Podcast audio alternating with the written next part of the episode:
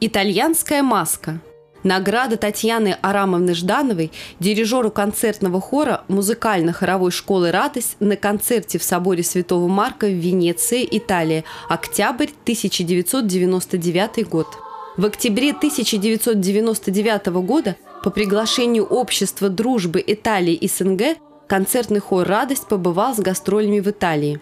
За 10 дней хор дал 13 концертов – Выступления проходили в соборах различных итальянских городов, в том числе в соборе Святого Марка в Венеции –